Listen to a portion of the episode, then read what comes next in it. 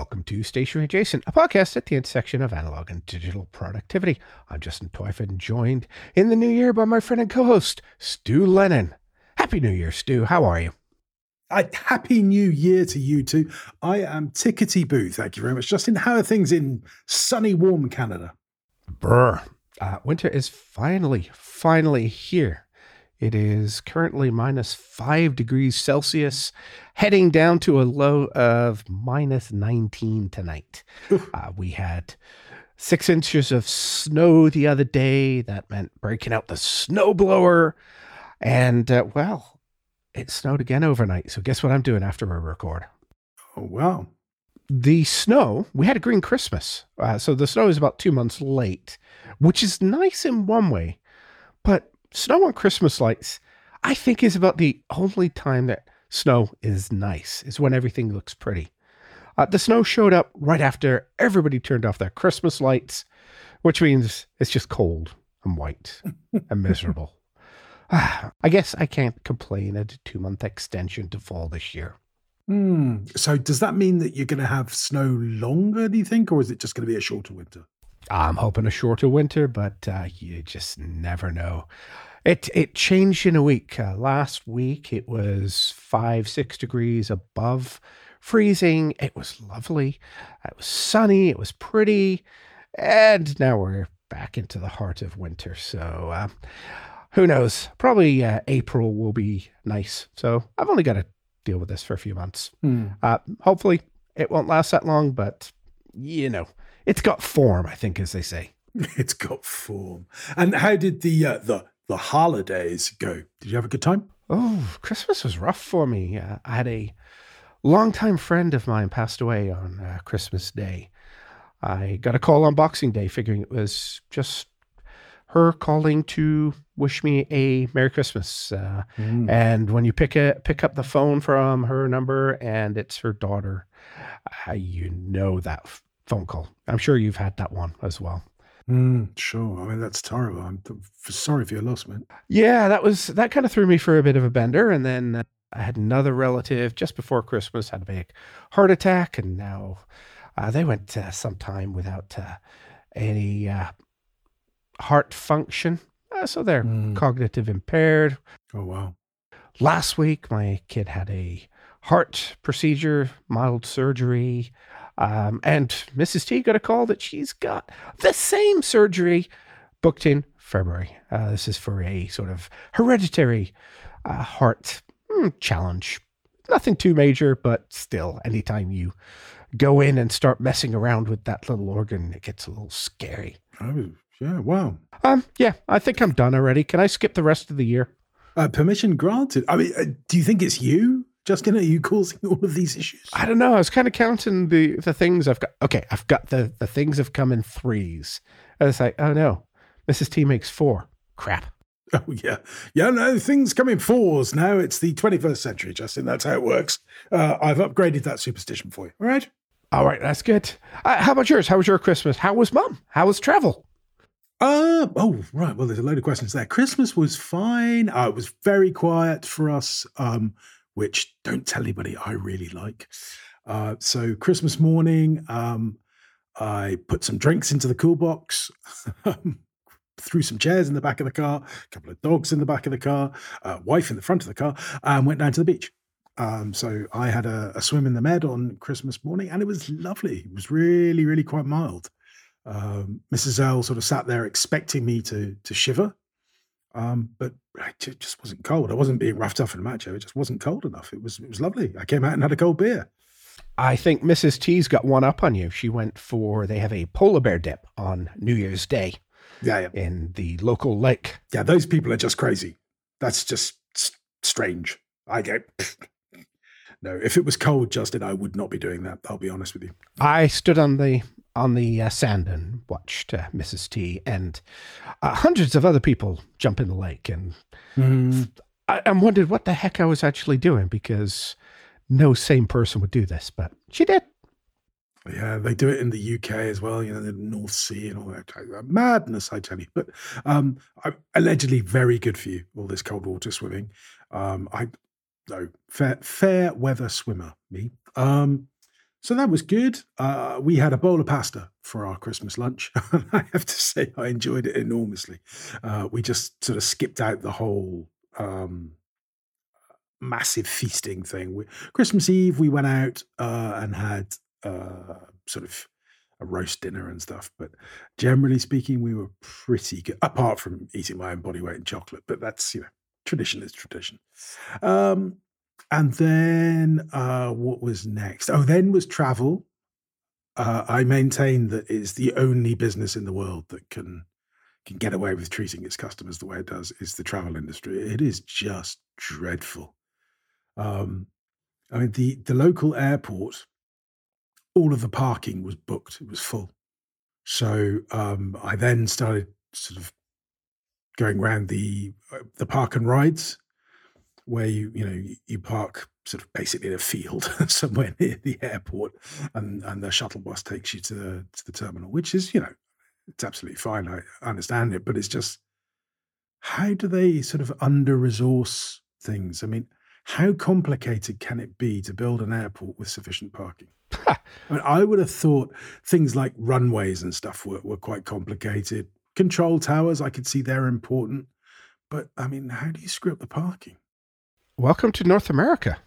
You're in a you're in a bus driving in from parking pretty much any place you go in North America. Hmm. Yeah, so I don't know. I mean, I just look at the, the way that everything works. Everything seems to be maximized for the profitability um, of the providers rather than for the comfort of the traveler. So you look at the the facilities that are at airports; they're all overpriced, uh, under resourced.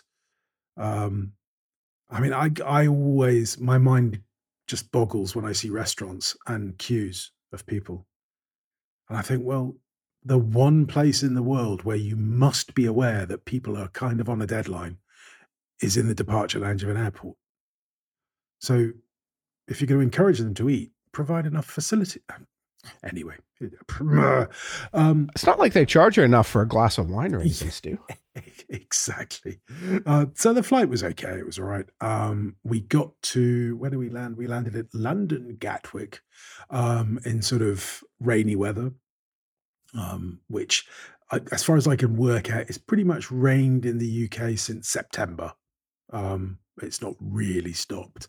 Certainly, while we were there, it didn't. Um, and uh, the where where we land and where we have to get to. So I have to sort of take on, I guess, a quarter of the M25, um, the the southwestern sort of portion of the M25. The M25 is an orbital motorway that goes around London, um, and is uh, often referred to as Europe's uh, biggest car park.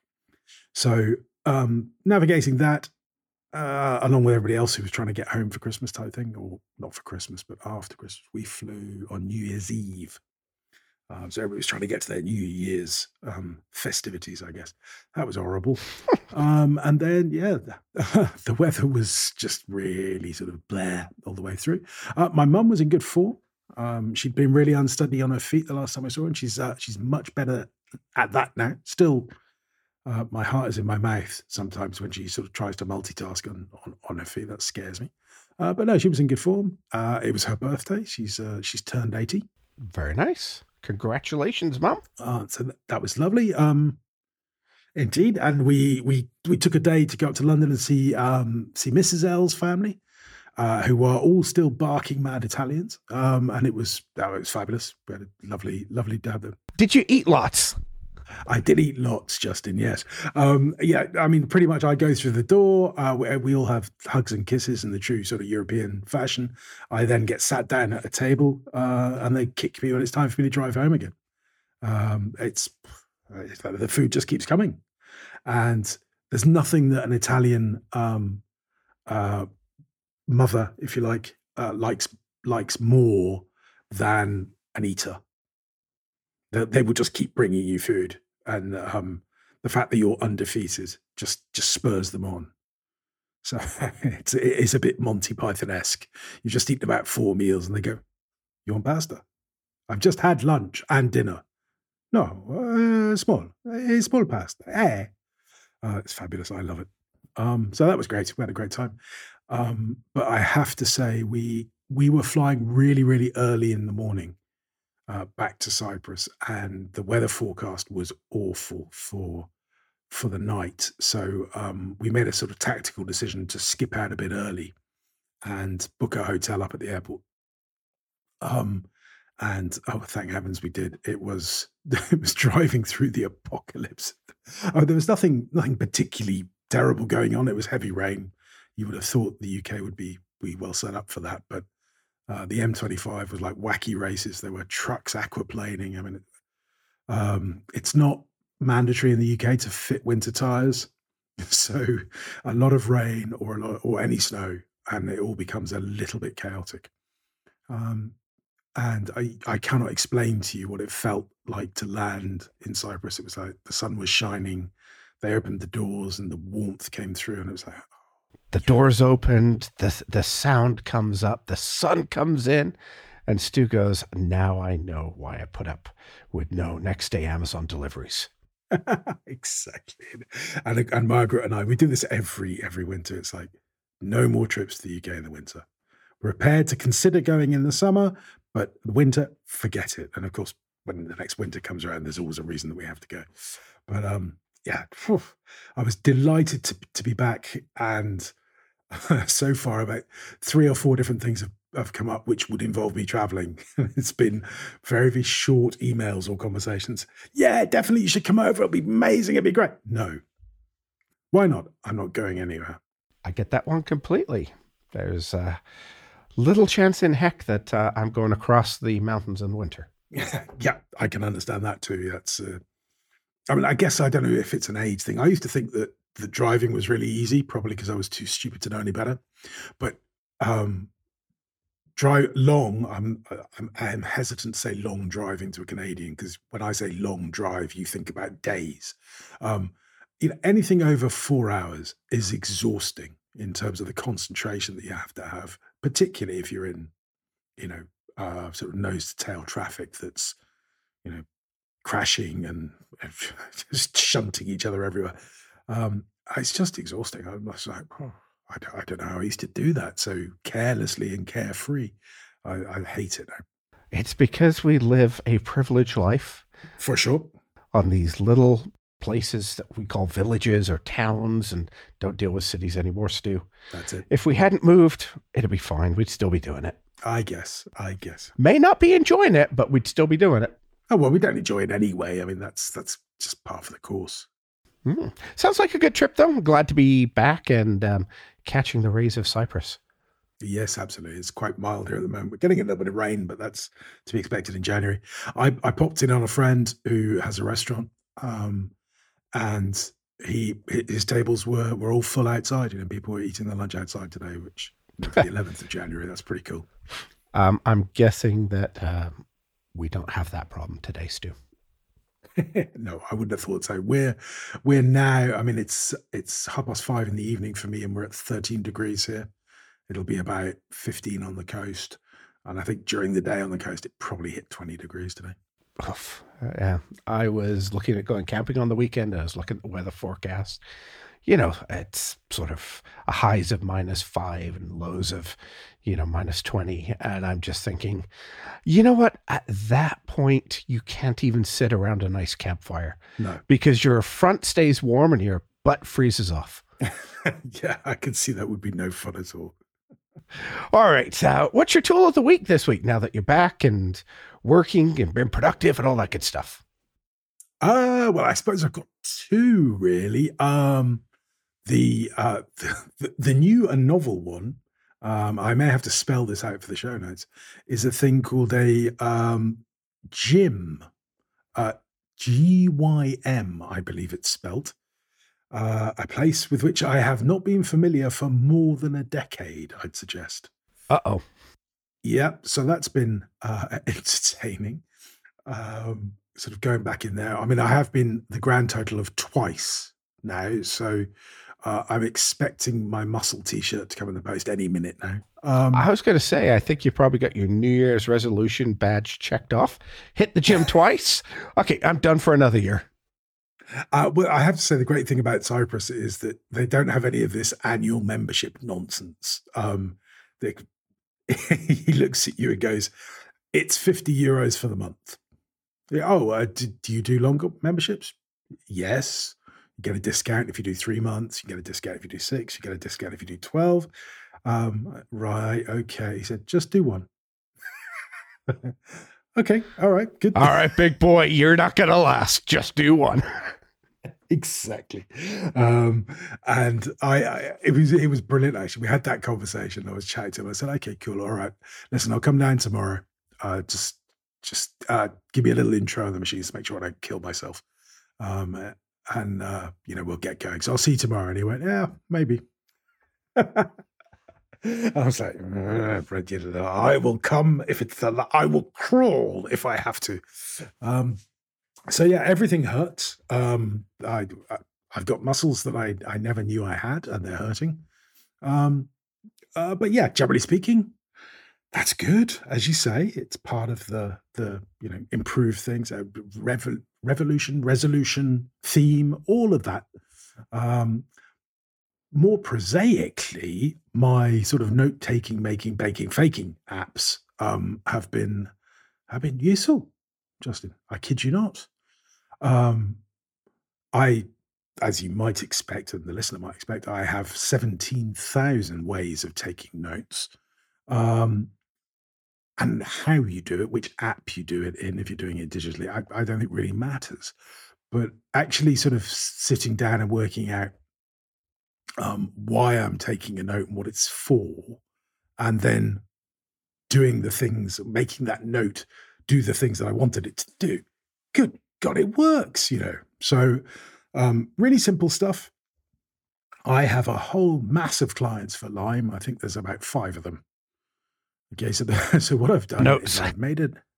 I've made oh, I've made a note for each client, saying, okay, this is where we are. Um, and this is the what's happening next, whether it's something from me or something from them.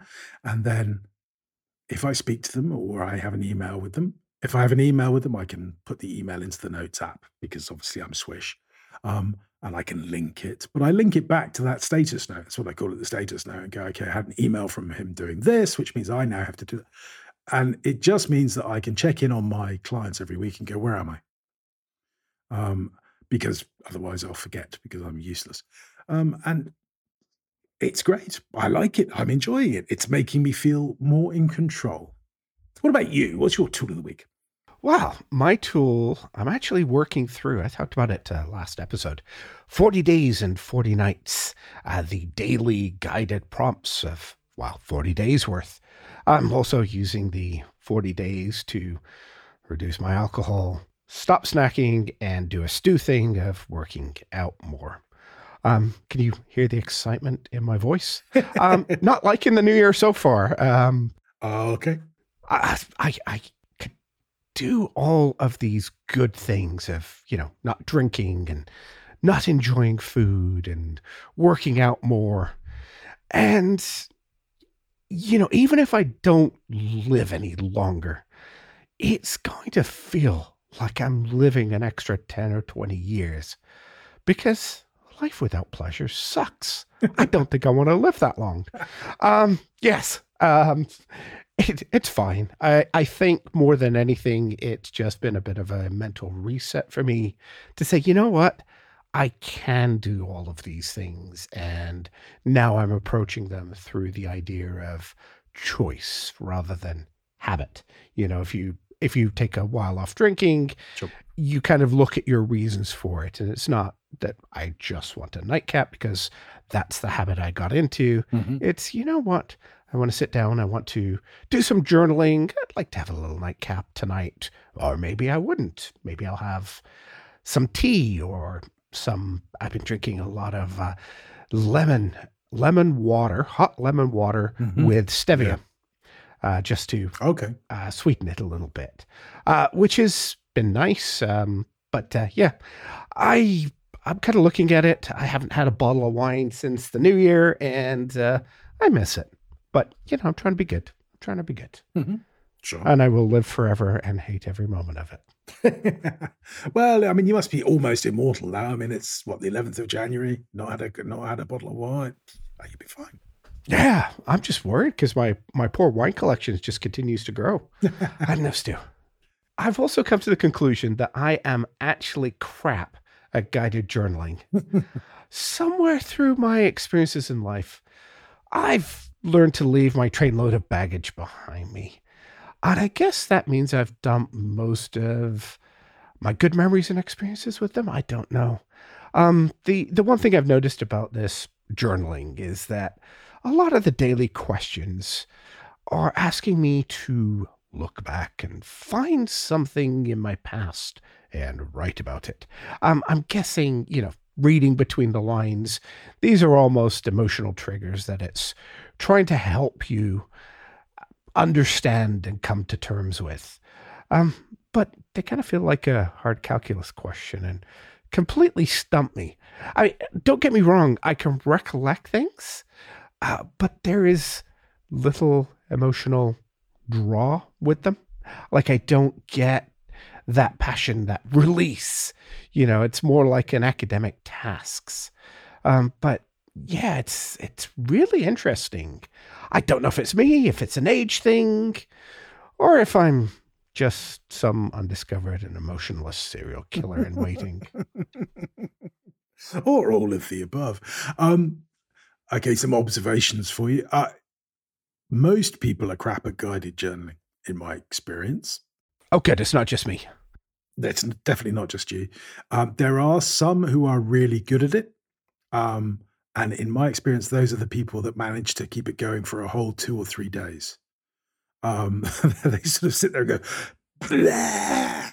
for a day, and that's them for a month. They're fine. They just sort of move on and forget it. And I, I think journaling probably is only any use to you if you're crap at it. It's a bit like meditation in, in that respect. Um, the the recollection stuff um, is I often discover that because um, I think in this respect we're, we're quite similar. Um, I mean, I, I, felt an emotion once. It was in 1984. I didn't particularly enjoy it, so I've I've not done it since. that's that's certainly how some people perceive me. Um, so I tend to internally process things. Um, I'm not necessarily terribly emotive. I mean, don't get me wrong. If I, if if my fuse does go, you'll know about it. But um, my fuse is, as I say, pretty stable. Um, so I'll process things internally, and there's a sort of a strong rational streak in me, which I guess is why Stoicism appeals to me and stuff. But um, that means that I can have the same sort of issue where I'll look at something and go, okay, well, this happened and that happened, and uh, I suspect this probably happened because of that, but uh, who knows? And well, you know, the next day I went to school. Uh, and and not feel the need to sort of scream, "Oh, but I have been abandoned," or "Oh, life is horrible," or you know whatever um, the thing is aiming for me to get. But actually, I think writing down the factual stuff does trigger some sort of emotional reaction within me. Um, I think it does make me reconsider. Um, I don't know whether that's going to be the same for you, but I suppose my my exhortation to you would be keep going and, do your 40 days and 40 nights um, and see if it does, you know, spark something. Because uh, we're of that age um, where I, I, we weren't necessarily expected to show emotion as as young men, um, or would have felt that showing too much emotion was in some way weak. I know that's certainly true for me, anyway. Uh, so I, I, I mean, I wrote um, avoidance anyone. that's that's what it is for me. I, Probably. I think it's a strategy where I go, okay, you know, things that have um, that have hurt me, they tend to go in a little compartment in a little box somewhere in my brain, and they stay there. Um, and when other people try to access them, um, they used to get growled at. so, um, current wife uh, has a tendency to ask me about previous wife, and because that uh, my marriage, my first marriage was less than two years. And um, I sort of came away from that feeling very hurt. And I don't, apart from right now, for reasons best known to I don't know who, uh, I don't talk about it. and so the way I think about it is that the, the hardest skin I have is is is all scar tissue, and when someone starts picking at that for you know I guess for all the right reasons, it's scar tissue. It hurts, uh, and so generally speaking, I tend not to do. I mean, I the sympathy, please, audience. I, I am married to a person who is a um, grief recovery specialist. Oh gosh. Um, now that's not a th- yeah exactly that's not a therapist, but um, and, they're very keen to say this is not therapy, but um, there is an awful lot of you know looking inward and all that sort of stuff, and sometimes she tries it on me, and I sit there with a with a blank face, and she goes to me, she says, "Are you sure you're not a sociopath?" Mm, yeah, it's it just doesn't really work, you know. So so how do you feel about your father's death? Well, he's dead. That's how I feel about my father's death. So you're not alone. I mean, perhaps we could rename this, you know, Psychopaths Unlimited or Psychopaths Anonymous. Oh, it's not anonymous. It's too late for that, isn't it? Avoidance Anonymous? I don't know. we could go there. Yeah, uh, yeah. I, I think there is value to to doing it, but uh, I, Margaret asked me again today. She said, "Yeah, so your journals and stuff, where are they?" Well, so I don't know. Um, landfill, presumably. You don't keep them. No. no. They're not supposed to be some sort of um, record for for for posterity. That you know, they're things that they help me work through stuff. I think if you if you think too much about the sort of posterity aspect of of any sort of journals, then you start writing them very sort of performatively, and it just mm, yeah, I, I, I think they lose a lot of their power that way. Most definitely, uh, that's one of the conversations I've had with my wife. Is that uh, if I ever die, just throw away my journals, don't read them. That's me working through my stuff. Yeah. But I think, you know, uh, coming back to this of, of recollection, for me, I, I work through stuff and it's done. And then I can look back on it, you know, uh, talking about divorces. Um, you know, I think the one advantage I had is uh, my ex-wife and my current wife were friends back in the day, and are still friendly in some ways. Uh, but so I don't get a lot of those questions. But you know, I kind of look at it. Okay, I got divorced at the time; it was hard afterwards things moved on. I could look back at it. I don't have any emotion with it. It was just something that happened. Um, you know, if anything, I probably can look back at it and say, okay, you know, good for you. If you weren't happy, you decided to leave.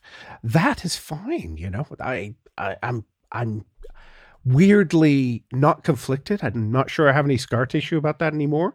I've just kind of reconciled it, and I couldn't get to where I am today without all of these events, some positive, some negative. And looking back at it, uh, as I say, I don't get that emotional trigger on it. It's just I can re- recollect things, but there's very little emotion with it because today is what's important. Sure. I I should be like some Zen guy or something like that, Stu. Maybe maybe that's part of what broke me. well, it's this deep, mysterious background of Twyford. That's that's what it is. It's, I've talked about this several times now. This sort of the deep past. You are, in fact, Zen something, but we'll never really know what. Yeah, I'll go chant a few rounds on my mala beads, and yes, well, I can forget everything. Just we'll we won't go there. We'll save that for maybe another episode, or you know, when Stu and I finally get together, we'll have some drinks, and all that'll come out. I say a bottle of whiskey, and then we'll talk about that. Yes. All right, let's move on to something a little more interesting. Uh, pen and ink of the week. What you writing with now that you're back? I'm assuming you've got all new stuff. Uh, well, actually, I I was um, I, I, looked at the show notes earlier earlier in the week, and uh, all the pens that I'd filled uh, before going to to the UK were still going. So I had a couple of sailors on the go. Um, the oh sailor uh, sunset over the ocean. Hello sailor. Sunset over the ocean. The Shikiori. Um, just doing great going great guns. I mean, I got really good fills on them. You know, sometimes, uh, well, I don't know, but I sometimes get a bit lazy when I'm filling and I only get sort of half a converter. I think, oh, that'll do. Um, I'd filled these properly, so they were properly sort of full to the brim. Um, uh, and I was writing quite a lot, but they were still just going, going, going. And the moment I I finished typing that, I went to write a note, and one of them emptied, and the other was empty. I suppose an hour later. So I then went to the drawer and thought, okay, let's get some stuff out that I haven't um, haven't used too much recently. I got the Lamy 2000 out. Oh, very nice. Um, and and throws threw some uh, Montblanc Blue Black in there. Um, it's this pen and I. I think that Montblanc is quite a smooth flowing ink. Um, it's probably not wet, but it's wetter than medium, if you see what I mean. Uh, that Lamy 2000 for me needs wet, wet.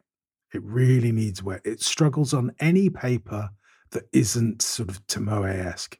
It just it gets a bit catchy for me. So I um, I, I, I want to love the Lamy 2000, but I really struggle to unless I've got a really wet ink in it. That is surprising because the Montblanc is perfect for my Lamy 2000. Mm. I think it's just that huge nib that you have. I don't think the Lamy is designed for it. Uh, yeah, I'm looking at. I'm gonna have a look at that. Oh, this, they're not marked, are they? But I think mine is probably a medium, to be honest. Um, and I'm I'm I'm using a Lochby pocket notebook at the moment, and that's got uh, very fine, smooth paper, um, and it's all right. So, you know, I think the Lamy would be fine on something like a Rhodia, you know, with that sort of. Uh, I was going to say laminated paper. That's not what I mean. Uh, coated paper. Coated paper. Yes, good words. Um, but the um, my my um, I'll use the Brad Dowdy term. My William Hannah planner um, is uh, it's it's you know Conqueror paper, so it's got that little bit of tooth to it, and the Lamy kind of struggles there. Mm. Um, so yeah, I, I, think the Lamy will will get this fill done, and then it will go back into the drawer, and maybe this time next year we'll talk about it again. Kind of like gym memberships; it comes out once a year. yeah, but uh, like I said, I've only paid a month. If I can make it to the end of the month, we'll be laughing. Which will come first, the end of the month or your fill of Lamy ink? Uh, if you're not enjoying it, the Lamy might last longer just because you don't use it. Yeah, I'll, I'll probably do some sketching or something just to get rid of it. Um, the uh, the other pen that I filled was the Sailor 1911. Uh, I've got a bright yellow one. I mean, why wouldn't you? Um, which I filled with a new to me ink uh, from Montblanc, the um, manganese orange, which is a sort of um, it's quite a sort of neony orange. It's lovely, great. Um, gets on well with the pen. Um, still on uh, a bit like the Lamy, actually, a bit like the Lamy.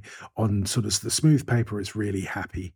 It's not quite so pleased on the on the rougher stuff. I think on the rougher stuff is when I really enjoy my Pelikans with you know the sort of fire hose nibs and the fire hose inks, um, and they can just they can cover anything in whatever color I please.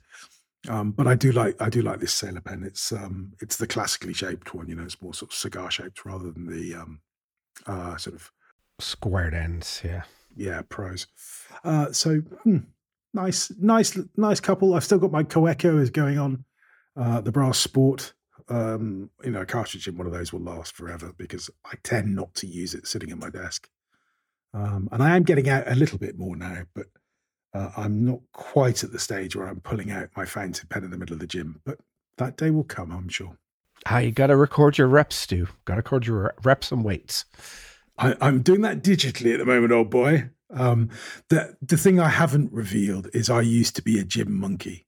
Um, I I used to be in gyms I don't know, five, six days a week um, when I was, well, as as uh, Merlin Mann would say, when Christ was a corporal, um, I was spending a lot of time in, in gyms. Um, and yeah, it, it sort of comes back to me when we're going, the machines have all changed now. Um, but the, the process is pretty similar. Just do that until it hurts. Um, and yeah, recording reps and three sets of this and uh, yeah, it's all coming back to me. And I, I have to say, you'll talk about how you were sort of feeling miserable about, these lifestyle um, sort of amendments, adjustments. Uh, I've got to say, going to the gym is bringing a huge smile to my face. So endorphins, a go go. Wow. Um, but also making me also making me ache in all sorts of places. I'm going to play golf tomorrow. I've got no idea how I'm going to swing a club. Just we'll see. Ah, a little bit like me, wooden, I think is the way to say that. Yeah, I was going to say so. The Terminator plays golf. Pretty much. All right. Um, I inked up a whole bunch of new stuff over. Cool. Well, journaling and everything like that. Uh, first one is a Moonman M800. Mm. Now, the Moonman is a knockoff of a TWSBI or Leonardo, which is a knockoff of a Pelikan, which is, you know, it's just a standard standard pen. Um, I picked this up several years ago. It was, it was, pretty. It was a new one when they came out. Um, Chinese made. I think I paid like 50, 60 bucks for it. It writes really, really well. Um, surprisingly well. Uh, I actually inked it up because I got it confused with one of my Leonardos, which is a similar color that I was planning on using. And I just inked this one up and realized, oh, this is the Moonman. It's fine. When you have too many pens, you get confused. I'm getting old. Confusion reigns. I put uh, Robert Oster's Fire and Ice uh, in there, which is a, well, it's a bluish ink with a red sheen to it. So it's pretty, especially when it's written in, I'm writing in a MD Papers journal at the moment. So that handles all kinds of fountain penning really lovely. And I get all kinds of the properties of ink showing up. And then, you know, each day I pick a different pen, different color. I did pick up another, another Leonardo Memento Zero in mango, which is orange, in mm. case anybody did not get that from the name. And of course, if you're going for an orange pen, I got to go matchy matchy. Uh, Pilot Iroshizuku Fuyu-gaki, which is a lovely, lovely orange ink uh, pairs well together. And then I went something I haven't used in a long time a TWSBI Diamond 850 ALR. God, who names this stuff? Nicole Gray. Um, the ALR is, well, it's the same pen as all the other uh, 580s, but it has rings around the grip. So when you're using it, you're it, it's a metal grip, mm-hmm. and there are little rings around it to stop your hot, sweaty hands from slipping down, which is mm-hmm. very comfortable to use. It's a little tactile. You can feel it on your fingertips. It's a good looking pen. I'm actually I'm just just logged onto it now. It's a it's a good looking pen. It's a clear demonstrator, so I have that uh, filled up with well. It was a Diamine Inkvent uh, ink from 2022, the Christmas one. Best wishes. No. All right, we're going to talk about email today. Well, mostly Stu told me that he has changed his entire email. And seeing as this is supposed to be somewhat, besides being a podcast about two old men complaining about New Year's resolutions and feelings. My God, is this a feelings podcast, Stu? Heaven help us. Um, it's about productivity. And, well, one of the biggest things that sucks everybody's productivity is email. So I want to deep dive with Stu. What have you done, Stu? and why? Well, oh well, the the second one may not be answerable. Okay, so uh long-time listeners will remember um, both Justin and I tried um, way back when. Hey, email the email from uh, Basecamp, 37 Signals. Uh, they change name about every six months. It depends how they're going with staff relations. Have they changed that stupid name, the M box? I did. You know what? I don't think they have, but it's been a while since I looked. Um, um, I'm sure David Heinemeier Hansson will have some wonderful reason that it will never change. But um, look, hey, um, and well, Basecamp was a very, um, or is, sorry, it's not gone anywhere, uh, a very opinionated company. Uh, they they look at um, workflows. They look at workflows from their own company and they try to invent products that they want that they think other people then might want to use. And so they don't produce software that is terribly amendable or adjustable. They say, right, this is how the workflow should be. Do it this way, you'll be fine. And with Hey Email, they they sort of tried to reimagine how email worked, um, and the sort of I suppose the founding principle, as I see it, not that they would say, but that I see it, is that most emails nonsense. Just ignore it. Um, let it flow, and if there's something important, grab it out of the flow. Uh, and if you miss it, don't worry, they'll email you again. That's kind of how it works. I'm thinking this is a company based on Slack or something. That that's how they work, and they just ignore email. Well, I mean, I, they, I would imagine, work through Basecamp, which is their sort of collaboration software. Um, oh, yes, that thing too. I forgot about that. yeah. I mean, I tried that for a while with Claire, and we actually really liked it. Um, but everybody else that we interacted with went, "This is really complicated," so so we stopped. Um, but the, the the the guiding principle is your mail comes in in a flow. You can uh, every sort of email sender must be approved by you. So uh, I get an email from Justin and it will say, There's this guy, Justin, emailing you. Do you want to see emails from Justin or do you want to consign him to some place that you never see him? Um, and you choose, therefore, who gets access to you. Then you can sort of, uh, your email then sort of categorizes into different sort of flow ways where you have an inbox, which is intended for people, or im boxes, Justin points out. That's im for important. hey, um, where you keep the email that you think is important to you. And then you have, I can't even remember the names of the, the other ones, but they're essentially sort of newsletters and stuff that you just want to have flowing by that you may dip into and you may not. Um, and it's it's opinionated. Um, it doesn't have folders. Mm-hmm. Um, you can tag things. There are ways that you can sort of try and corral things if you want to, but um, the general principle is just let stuff go, and our search is great, and you'll find it. And the search is pretty good um, if you can remember what to search for. Uh, that would be the thing, wouldn't it? Eh, that is kind of important. Um, and I think for a personal email account, it's probably okay. Uh, the minute you start getting a bit worky, whether that be sort of, um, you know, side hustle creator worky or proper corporate worky, then it starts getting a little bit scary. Um, because, you know, clients tend to get a little bit iffy if you don't reply to their emails or if you lose their emails or if you go back to them and say, oh, I'm sorry, I can't find the attachment because my email client, hey, doesn't doesn't keep attachments. It sort of puts them somewhere else, and I can't remember and I can't find it. And ah, um, Ooh. so it worked okay for me. Um, but I did find that it was probably stressing me out more than uh, the problems it was solving, because I would see something and think, oh no, I cannot lose this. So I would, you know, they have a set aside pile, and you could click something to set aside. But then if you don't sort of develop a proper discipline, you end up with a lot of emails sitting in set aside, and you say, yeah. Um, and so I just found it was all getting a little bit stressful. And the, the way I thought of it was that um, I had too much email coming into it. So I've got two businesses.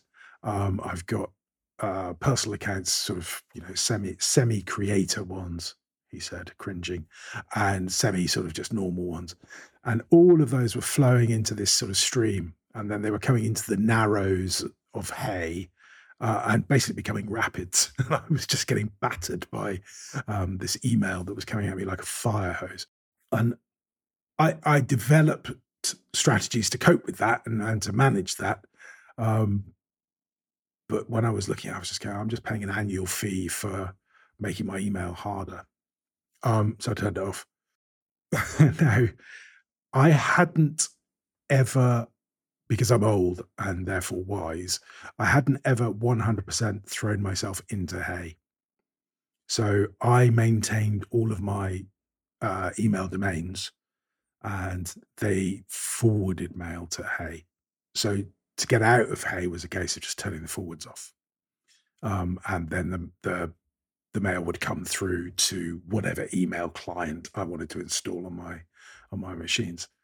Um, and so for me, I, I've I've been around. I'm sure everybody listening has done this. I've been around every email client that exists. I've tried them all, um, and generally speaking, I think the only ones out there that I have any real time for are Airmail, um, Outlook. Oh, Stu. Exactly. Apple Mail or Spark. Um, and I think Apple Mail does everything that I need email to do, because I don't particularly want to do a huge amount with email. I just want to be able to find the stuff. I want to try and organize the stuff. Where I think Apple Mail's not very good is dealing with multiple accounts. I think you end up with a sidebar that's about eight feet long, um, and you can cannot really. It's just not very manageable. It's not very amenable to that. Mm-hmm. Uh, so I switched it to um, Spark, which has been sort of reinvented and uh, redesigned. Uh, I think two or maybe three times, um, just because I like the interface and I like the way that it handles um, multiple accounts. Um, it does handy little things like color. Um, and most importantly for me, it'll work on all my platforms. So um, I don't like having different clients on uh, phone versus computer. I, I want them to be the same. I want to feel that I'm working in the same place, even if I'm not. Um, I, Spark's got a free trial. Go, go and have a go if you want to have a look at it. Um, I, am told it's brilliant for team collaboration. Um, I, I, mentioned things like team collaboration to Claire, who is a self-declared techno fud, uh, and she says, "No, just just phone me." Okay, right. You don't really argue with Claire. I mean, you can do, but there's no point. She'll just ignore you. Um, so, so, I don't use any of the sort of collaboration tools. It's purely for me that I use Spark, and I'll I'll come back to why it was uh, sort of pole position in a second. The other thing that I use is SaneBox, which is um, uh, it's an email service. You can use it wherever your email is hosted, uh, and it's uh, it's a sort of filter system really. So it looks at all of your email and says, okay, this is a newsletter, so I'm going to put this in a thing called Sane News. You can rename it to whatever you like, but it's going to go, this is a newsletter, so I'm going to put it here. This is something I don't think is particularly important, so I'm going to put it in an imaginatively named box called later. Um, this is from somebody that um, Stuart said he never wants to hear from, so we're going to put this in the black hole, which is very similar to the hey function. And actually, depending on what package you take with them, you can have as many different filters set up as you want. It's um, it's sort of filters for people who can't be bothered to set up filters, um, which is me. And it's pretty good at it. Uh, it learns pretty well. Um, and its sort of spot decisions are pretty good. And I can hear Justin sort of falling over in the background. So um, I imagine. Looking at the pricing. yeah, I imagine that Justin has this all set up automatically um, with rules and stuff. But um, it just reduces the volume of email, I suppose, is what it really does. And it helps me priorities, which Hey used to do, but this does it in a less threatening way. I can still find everything um, in a more sort of structured folder based uh, approach, which is what Sane Sane Box does. Um, and why Spark works for me is that it it is a traditional sort of okay, you can have boxes. I can set up different um, folders for different um, clients, etc. I don't actually, but I do have a, an enough organization for me to make me feel comfortable that I can find things. Hmm. All right, so I have questions. I thought you might. Uh, let's start with Spark. You're hmm. using hmm. the new version. Yep. I've used it for years. I've fallen out of love with it, mainly because the new version puts a whole different application on your computer that has no upgrade path, which means that I have to go through and manually connect each email box again on every computer that I use this on, which is. Mm, no, that's not true. That's not true. It is from what I've seen. There's no upgrade path from what I'm on. No, but if you um, if you do it on one, uh, you, there's a box you can tick and it'll sync onto all the others. Yeah, but I've still got I don't know how many email accounts. I've got like five email accounts on there. Going and adding those, no thanks. What a pain. But you, you add it you add it on one computer and it will sync to everything. It takes five minutes, just. Yeah, it's the I don't feel like doing that because I feel that if I have the the same app, you should do that automatically. You don't need uh, to. It's the principle of the thing. I see. It is. Right. and it's you know five minutes of time that I don't want to waste on something like that. Uh, the the version I use it ain't broke. I don't need any of this fancy stuff. So, oof. Um, but yeah, I've kind of fallen out of love with Spark. It's I use it for you know things like Stationery Adjacent live living Spark. They're uh, things that I can sort of check and scan once a day, kind of thing that I don't spend a lot of time working in. Can't say that I found it great for working in, but uh, I haven't uh, spent too much time on it. And I don't have the expensive new subscription based version because upgrades and connections. Ugh. Um, and I was just looking at the price. Let's move on to SaneBox. Hmm. Stu, that thing is expensive. That makes Hey look like a discount. yeah, I mean, I can't remember which package I'm on, but um, I've used SaneBox on and off for 10 years because it will generally speaking work in concert with everything. Um, something as opinionated as uh, as Hey, not so much, but any other sort of um, sort of domain, any other sort of client, it will you know it will work quite comfortably with. So I've used it for a long, long time, and I feel really comfortable with it. Hmm. I was just looking at the pricing just to give everybody some idea on this. Two email accounts, and this is just because I'm filtering it through. How many email accounts do I have? Uh, $12 US a month, $99 a year. If you want four email accounts, $36 per month, uh, $299 per year. Yeah, that's the one I forgot. Yeah. That is a chunk for organizing email. Organizing and filtering, yeah. Sure. And I'm not sure I could get away with four emails, you know? Oh, four domains, isn't it? Well, yeah, four email accounts. So, you know, if you've mm-hmm. got your, how many domains do you have, Stu? You've probably got four of them. Yep. Um, yeah. And then, oof, that just, that seems like a lot of money for what it does. Yeah. I mean, uh, you might be right. And I, I, I haven't looked at it critically for a long time. Um, and I suppose really the thing I would need to assess is how much of the functionality that it gives me could I uh, do in my email client whether that be Spark or, or, or one other. But I do um, I do like the the sort of easiness of it, um, the fact that it learns, the fact that it generally speaking gets gets everything right um, and gets everything into the right places. So I'm looking now at my at my I'm going to say my inbox, but I'm going to look at my my app. Um, my inboxes are all cleared because I've I cleared those um, when I came back from the gym. the gym, you know. Inbox zero. Yep. Um, and then just looking at my folders, I've got um, I've got news and later for um, my SL Stuart Lennon account. Then I've got Nero's later, Nero's suppliers, Lime later, and Lime news. And so I've got 13, 3, 1, 2, 2, 7 in that. And so when we've finished, I will I will clear all that down to zero as well. Um, and I just like the fact that I have those inboxes, which I will um, I will occasionally look at those on my phone, but I never look at the the other stuff on my phone. That's the non-urgent stuff is a computer thing, um, and I've I've now brace yourself. I've made the effort, Justin, to learn keyboard shortcuts. Yes, finally it has occurred to me that there may be something to these keyboard shortcuts. I know I'm 20 years late, but hey, better late than never. So um, I can actually get through my my three three accounts very very quickly, um, and I'll do that once a day. I'll go through that stuff, and at the end of every working day, I am at all boxes zero. Everything goes. Hmm. I have a keyboard shortcut too. It's called the delete key.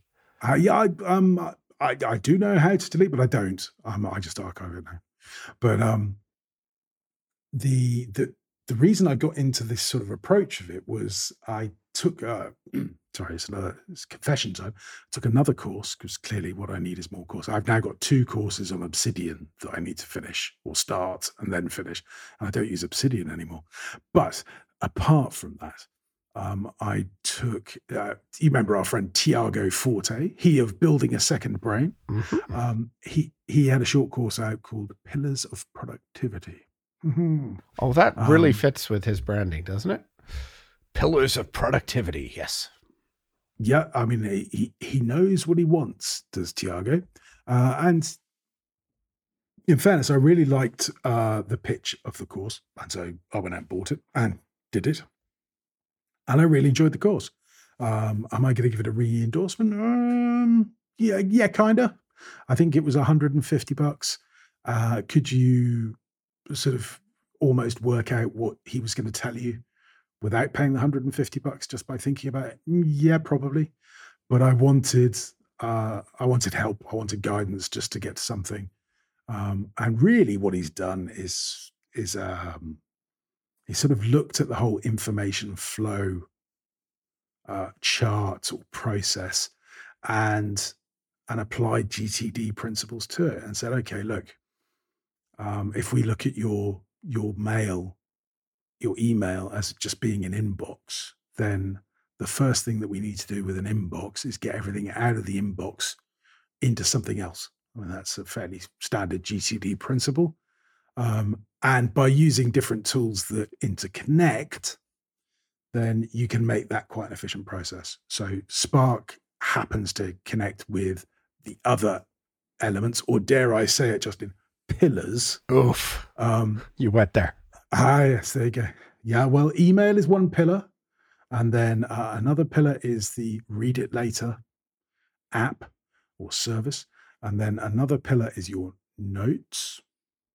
Uh, and then I'm trying to think what the fourth pillar is. Oh, it's your task manager. There you go. So those are the four pillars. And I want to be able to get an email to those other three pillars as easily as possible. That's essentially what I want to do. So I don't want to work inside email um, because the problem I find of working inside email is I very quickly, because I am essentially got no attention span, I, I get myself drawn into all sorts of nonsense. And three hours has gone. Like, oh, look at that! I've done all my email, but I've not done any work. So um, when I'm going through and doing my checks, I've got a, a, a keyboard shortcut which sends an email to the task manager. I've got a keyboard shortcut that sends the email to my read it later.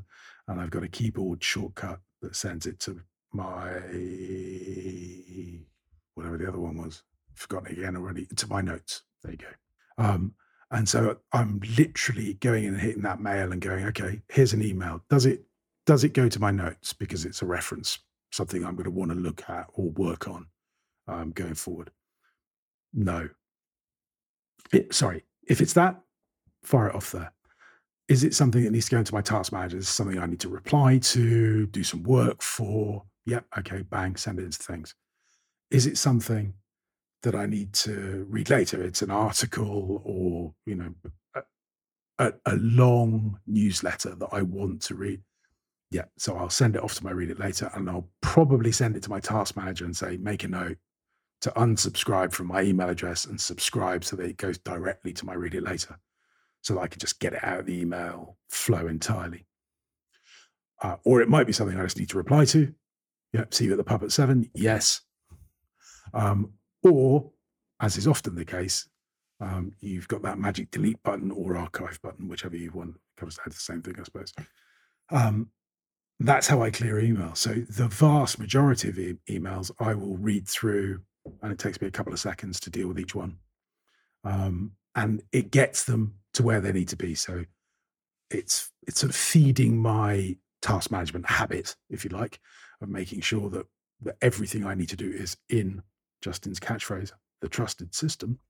Um, and if it is something that I want to reference, it's sitting in my note system, um, which I've, as I mentioned right at the top of the show, I've been finding much more useful.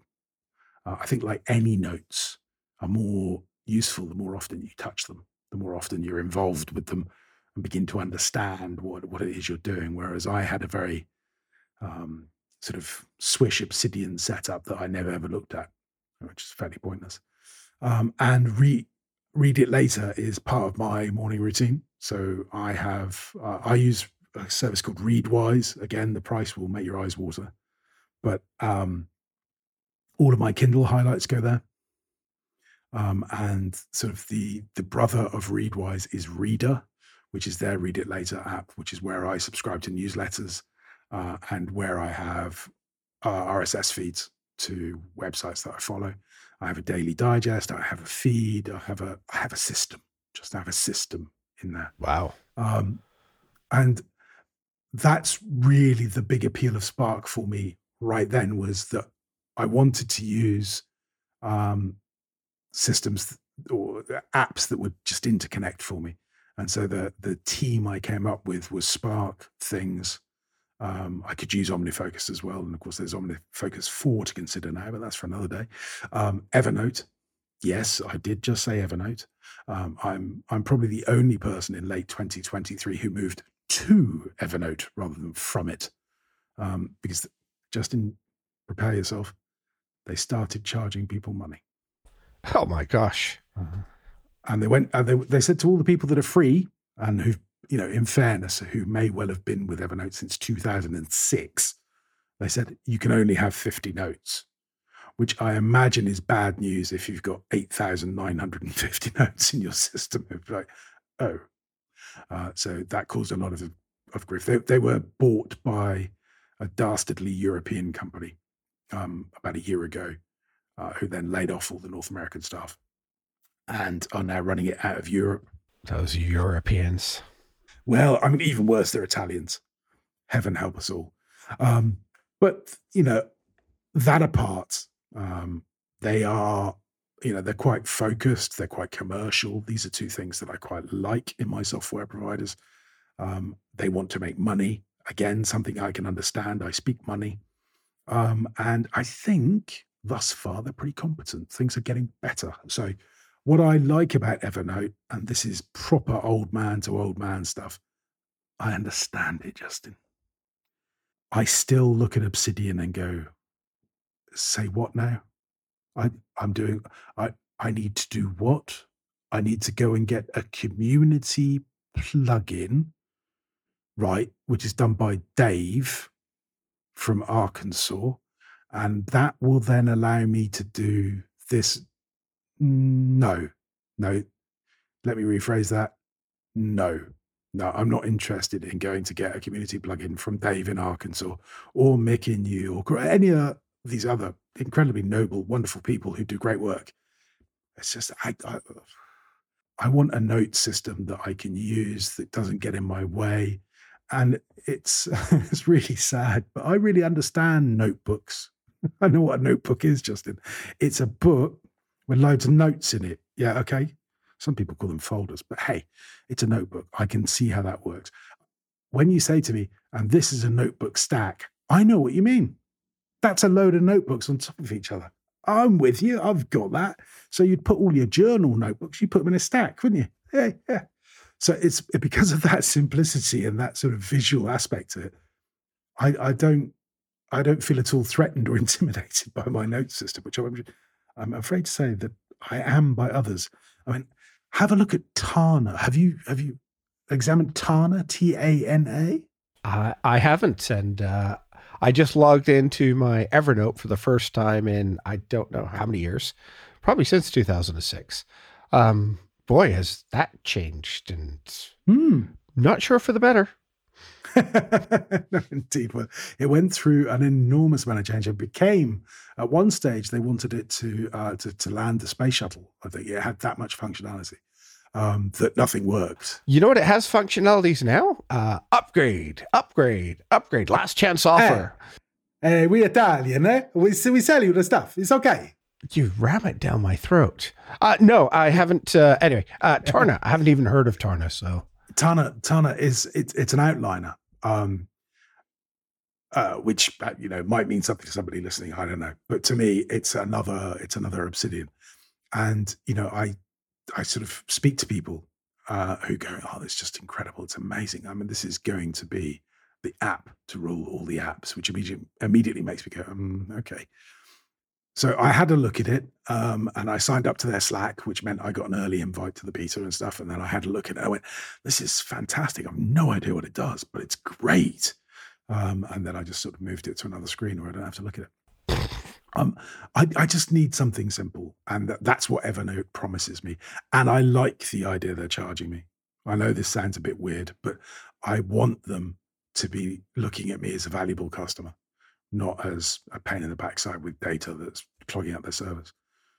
Um, so who knows? That may turn out to be wrong. I mean, one of the problems with Evernote is getting stuff out of there is God's own work. I remember when I did it, uh, how many years ago, getting it all out and putting it into, I don't know where I put it into Apple Notes, maybe. Um, it's all awkward and difficult, and there's this weird format and all that jazz.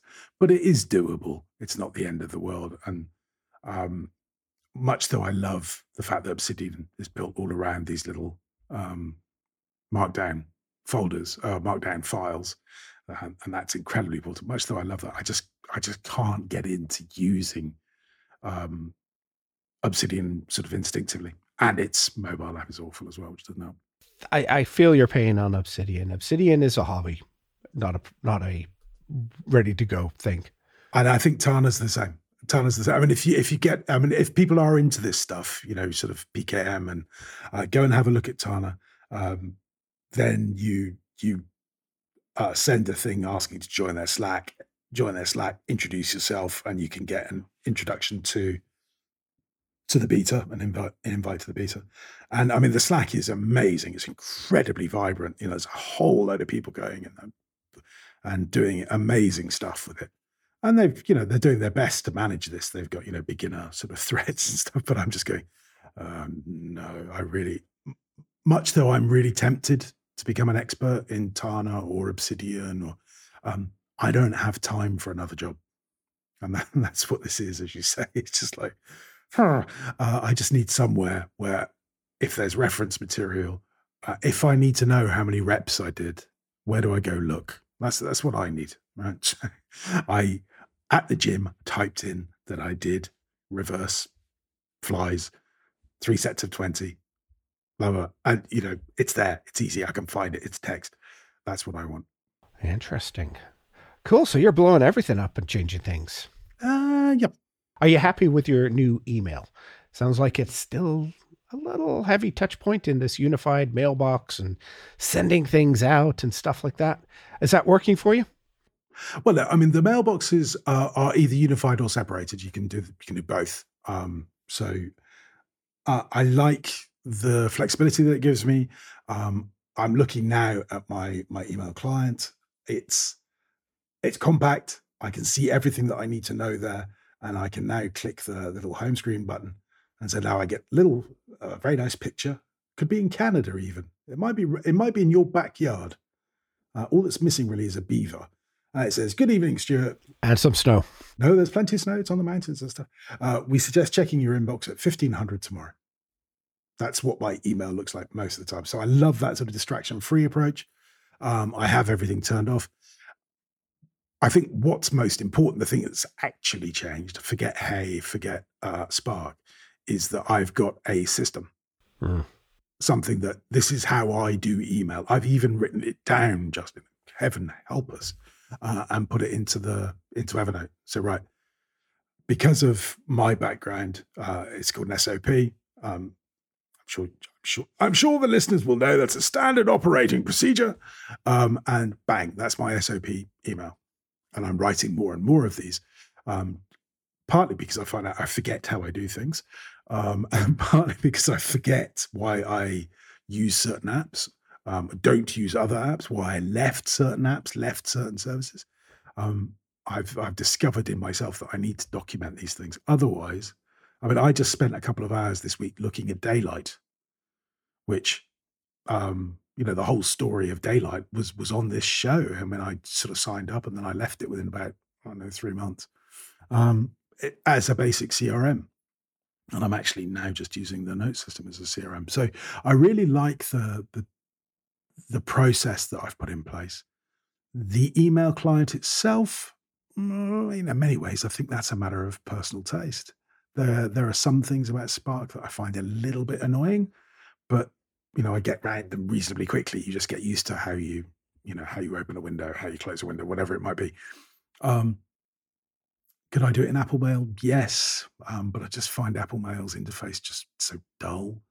Um, could I do it in something like AirMail? Yes, but I remember AirMail um, I was on on early betas and it sort of lost all my email for a while, which was a bit alarming. I mean, it found it eventually, but Um, it, it, was just so buggy as it annoyed me. And I think there are still some bugs there. Um, but I, I, still think nobody has invented um, a really good email client for for um, the Mac. I, I, don't think it exists yet, which is strange to say. Um, because the, uh, some of the ones that are, I think, pretty good are are very Gmail centric. Uh, and if you're not in the Gmail world, and why would you want to be in the Gmail world, given that they're reading all your emails and selling all your data? Um, then those those things aren't available to you. Hmm. All right. Any final takeaways, Stu, on email and what you've done with it? Uh, email's still a pain. um, and I'm, as you've noted, spending money perhaps too much. That's something I'll have to go and have a look at. Um, of, of just trying to keep it out of my way. So all of this that I've been doing is to to find a place where ultimately I want to get to one email check a day. Now, I'm not there yet. I have one proper email check a day, but I also look at my inbox uh, first thing in the morning and in the evening. I'd like to get rid of those and just turn it into that one hit thing um, because I think that helps train people as well. It helps train customers that, you know, if you send me an email at four o'clock, he's not, you should know that I am not going to look at that until three o'clock the next day. And most customers go, uh, Do I care? No. But those that do care um, find a way of sending it at two o'clock so that it's there at my three o'clock check. Confusing. Um, my takeaway for this one if you're ever bored when trying to write a dissertation, a new email system is a perfect distraction. Um, this sounds like a whole lot of A, money, time, um, and thought process, Stu. Mm. Congratulations on putting something so crazy in into a working system. And I'm really glad it's working for you with all your pillars. Dear listener, I think my co host is mocking me. I honestly no, I'm actually. Eh, you know that the whole point about this is finding something that works for you. For sure. And this seems to be working for you, and that's why I'm literally saying congratulations on finding something. I'm not trying to be sarcastic there. I if it if it works, it this sounds uh, this kind of sounds like the Obsidian version of email. It's complicated. Setting it up is difficult. I, I mean, I'm complicated. How is it complicated? Have I have I missed well, all these different parts that work together and all these different no, pillars. that's nothing to do with the email. That's just when you when you look at an email, you do this naturally. You call it GTD. So when you look at an email, you do something with it, don't you? Uh, mostly delete it, but yes. yeah, exactly. So you either delete it or you put it somewhere. Yeah, and that, that's that's actually the key to all this is look at email, do something with it. Actually, I got to be on it. Well, we won't get into that. It's it's been a long episode on email already, but uh, I'm glad it's working for you, Stu. It's it's cool. All right, uh, where can people find you on the internet this week? Are you writing anything now that you're back and into a system, or are you working out too much and can't type anymore? Lift your hands high. well, I have I have been drafting some some stuff up, and I've uh, I've not sort of finished anything off because I've been not just dragged to the gym, but I've been having the the, the wonderful, perfect time with um, uh, various and sundry providers. So, um, spoiler alert: I've got some new tech hardware, which I dare say will turn up in an episode sometime soon. Um, and so I had the joy of buying it and migrating it and all of that. Which, again, I mean, why does that take a day? Just um, and then I went to see my um, my telecoms provider to get some stuff sorted out. And I, uh, that's another one way. Uh, why can't I just do all this through an online thing? I mean, why do I have to go and see people? And, ah. Um, so yeah, I've been a bit short of time, but um, it will. There will definitely be some stuff later uh, in the week as this goes out. Uh, that'll be at stuartlennon.com. You can find uh, my stationery store, which has got some lovely kit, particularly Viking. Check out the Viking, uh, nerosnotes.co.uk. Um, and yeah, I'm on Twitter. If you're interested in that sort of stuff, you can find me at 4left187, uh, where I'm mostly shouting at people. What about you, Justin? Where can people find you? I've been particularly quiet. It's been, well, Christmas and New Year and all that. Um, I'm writing in a notebook Uh, so that's kind of where I am. But if you want to find links to what I've done, uh, justintwife.com, you can email both of us and tell Stu. Well, actually, send me an email. I can forward it to Stu and we'll see how it handles his uh, new system. stationeryadjacent at gmail.com. Let's break Stu's system, please. Uh, please take a moment to like and review us on your podcast catcher choice. We really do appreciate your recommendations to your friends and colleagues. Our next topic how to achieve the impossible. This is Stu talking about what he did. Until then, goodbye and stay productive. Yes, yes.